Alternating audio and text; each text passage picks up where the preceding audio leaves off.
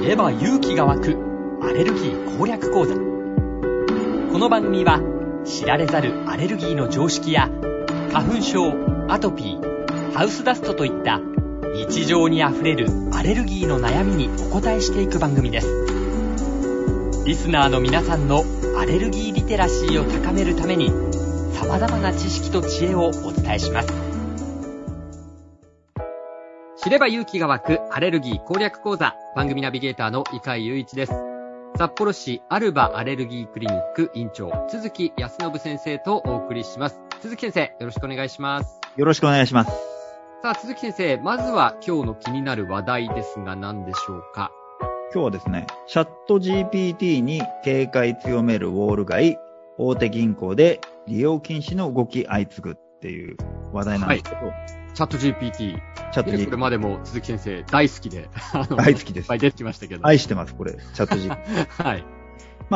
当たり前の話なんですけど、うんうんと結局、セキュリティを高い状態で保たなきゃいけない、あのー銀行に関しては、まあ、その他ね、いろいろな業務ありますけど、特に銀行ってセキュリティ大事じゃないですか。はい。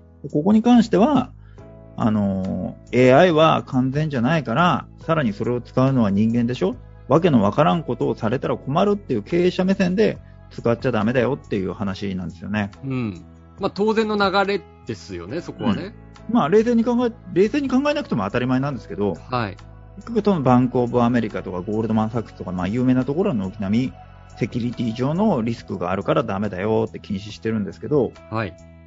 あの、オープン AI っていう会社がチャット GPT っていうサービスを提供してるんですけど、はい。オープン AI がすごいのは、まあさすがイーロン・マスクだなと思うんですけど、あの、もう、もともとこれ不正確なもんだよね。AI ってそういうもんだよね。みんな知ってるよね。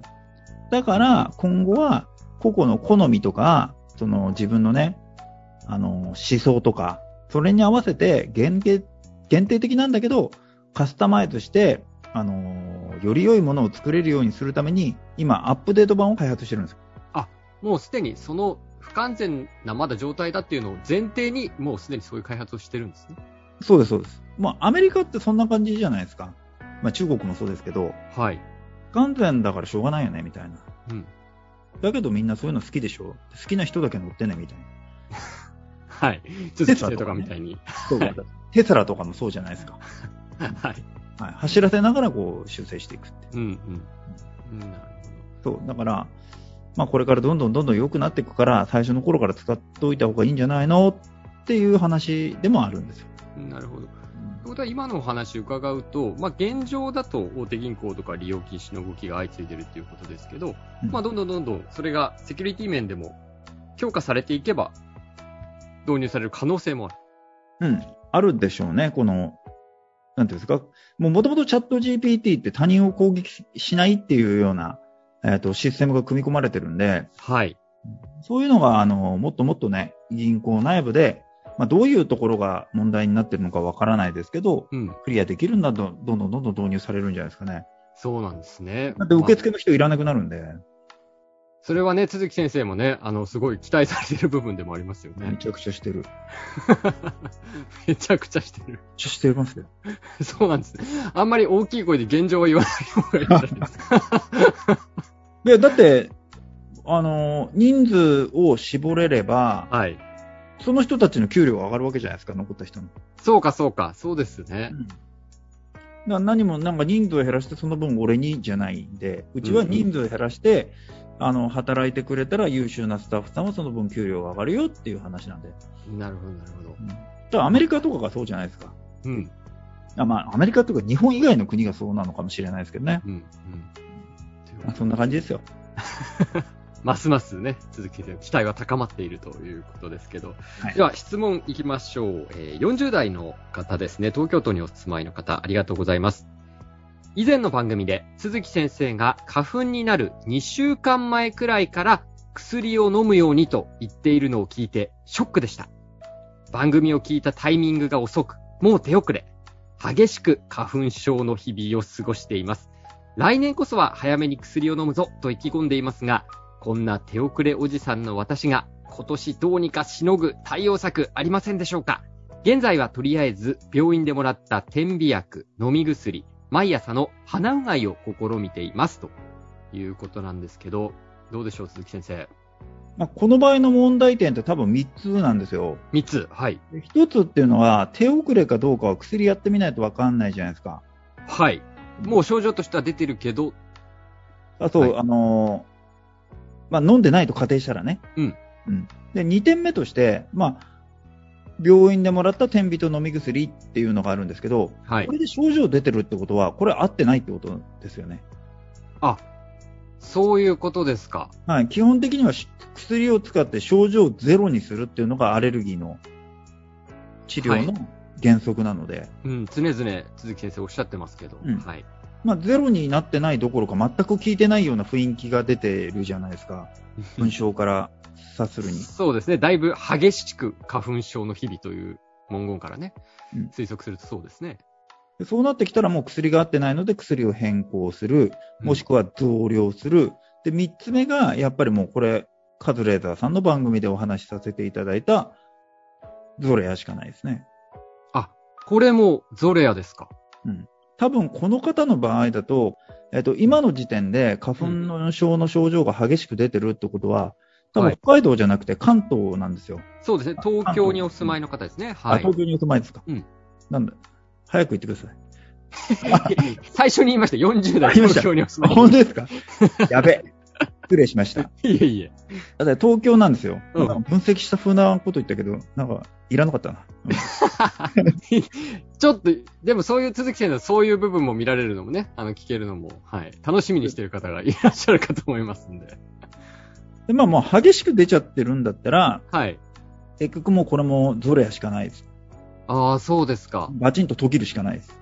うん。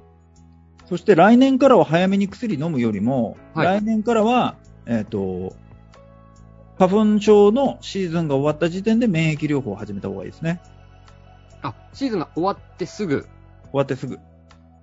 あ、そ間にの合わタイミングなんですね。うん。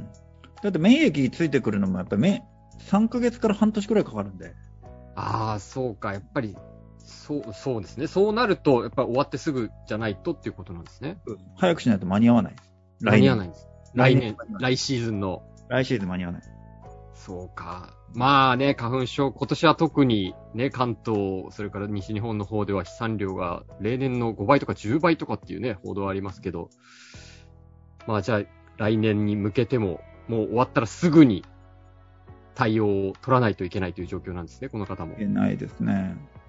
まあ、ただ、花粉症って多分こちらの方だと、うん。昨日今日なったわけではないと思うんですけど、ええ免疫療法の話されてないってことは、はい。多分その免疫療法やってる病院を探さないといけないってことですよね。うーん。なるほど。まあ、もそしれくはね、はい遠距離でオンラインで診察してもらうっていう手も一番早いですけどね。ああ、そうですか。通えない場所に、それをやっている場所があっても、あったら、うん。まずはオンラインで。うん。なるほど、なるほど。あと、ちなみにこの、毎朝の鼻うがいってどうなんですかこれもなんかよくね、やってる方いらっしゃるイメージですけど。まあ鼻うがいに関しては、これ何を目的にしてるのかっていう問題がありまして、はい。一つが、その俗に言うアーユルベーダとかヨガはい。の、えっ、と、施術というか日常習慣というか、うん。それの、まあ、一環で鼻うがいっていうのがあるんですよ。はい。うん。で、もう一点目っていうのが、その本当に花粉症の対策として鼻うがいをするっていうはい。パターンが二つあるんですけど、ええこれ一番の、そのヨガ、ヨガ的なうん。意味合いでの、えっ、と、鼻うがいっていうんであれば、毎朝やっていいんだと思うんですよ。はい。そういうた、あのー古来からの伝統療法で体質を改善すると。うん。でただ2番目の花粉症に対してこれをやってるんだって意味はなくて、意味がない。あ意味なそういでですすか。えっと、花粉症って、だって家の中まで入ってこないですよね、花粉って。まあまあ、よくなんか玄関先で払ってから入ってみたいな、家に持ち込むなみたいなことは聞きますけど。はい。まあ、家にちょっと持ち込んだとしても、外ほど飛んでるわけじゃないじゃないですか。まあそうですねで。外でバキバキに飛んでたとしても、家の中には入ってこないじゃないですか。うん。うん。で入ってくる時点で問題があるわけじゃないですか、家の構造的に。はい。で、となってくると、あの、花粉分にさらされてないのに、朝鼻うがいをしても意味がないですよね。はい。うん。外から帰ってきてやるなら意味はあるかもしれない。外から家に戻ってきて。外からそうですんうんなるほど、なるほど。そうか、毎毎朝っていうのは、そんなに花粉を吸い込んでない状況の時にやってるようなものってことですね。そうです、そうです。うん。だからまあ、どちらでね、やられてるのかにもよりますけどね。どちらでっていうのは、あ、その、ヨガ的な意味合いで、あ朝鼻うがいをしてるのか。習慣のような形でやってるのかっていうことです。ただこの昔から鼻朝の鼻うがいやってて、バリバリに花粉症の症状出てるんだったら、それはワークしてないので、はい。やめた方がいいですよねっていう話ですよね。ああ、そうなんですね。うんじゃあ鼻うがい自体が意味ないっていうよりも、そのタイミングでやるのが意味ないっていう感じそうですね。うん。花粉症に対してやるんだあれば。だであれば家に帰ってきて、例えばお風呂入ってる時にやるとか、まあ、家帰ってきてすぐですよ。家帰ってきてすぐうんがいいんですか、会社に行ってすぐ。家帰ってきてすぐとか。あーあ、そうなんですね。で、えーまあそれだけだとやっぱり対症療法になってるので、免疫療法するなら、うん。まあこれもやっぱり探すっていうことなんですね。そうですね。ということで、40代のこの東京都にお住まいの方は、ね、花粉症で悩んでらっしゃるということですが、ぜひ検索してみてください。知れば勇気が湧くアレルギー攻略講座、札幌市アルバアレルギークリニック院長、鈴木康信先生とお送りしました。鈴木先生、ありがとうございました。ありがとうございました。